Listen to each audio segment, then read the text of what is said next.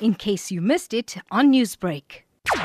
The authorities think that, you know, that's the way to go, that is fine, because illegal street racing is obviously, well, you can call it a crime if you want to, but it's not legal, number one, it's unsafe, it's done in an uncontrolled manner, and yes, the authorities have every right to come up with that kind of uh, judgment. You know, we've been asking the city for the past ten or twelve years to come up and partner with us and build a proper drag strip for the uh, illegal street races. We come from a legalized background. We come from a place where we are affiliated with uh, motorsport bodies, and we run controlled events, you know, which are obviously you have a permit for it, and you have emergency services and all the marshals and the scrutineering. Everything is done under controlled conditions. If you do not provide an avenue for the street racers to compete in that kind of environment, where else do they have to go?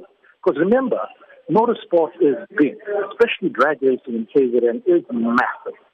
So every other sport, I mean, you, you can talk about soccer, rugby, even the the the, the stop, uh, they close up the M four for the cycle. They have every other sport. They have something for it. They, they create an avenue.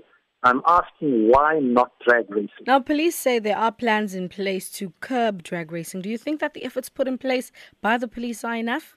Well, you know, they must do the maths, because if you are utilizing resources, you know, what does it cost for all these task team and all these people that you are going to utilize to catch maybe two or three drag races, three guys? Well, you charge them ten thousand rand fine, okay? What is the cost of the resources? And those resources we need to use them in other places like fighting crime, really, not illegal street racing. They should build this venue and take the illegal street races off the street.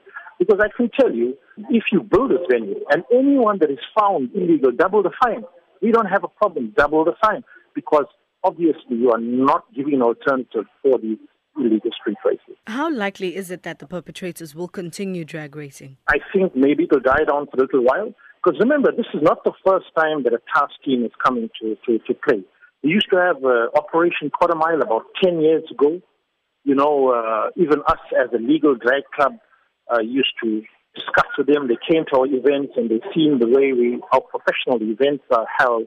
And even with with all that, and we, we try to still uh, get in a, a strip and uh, nothing materialized. So I'm saying these guys will die down. And remember, with the advent of social media, it's very difficult to police these events. Newsbreak, Lotus F M, powered by S A B C News.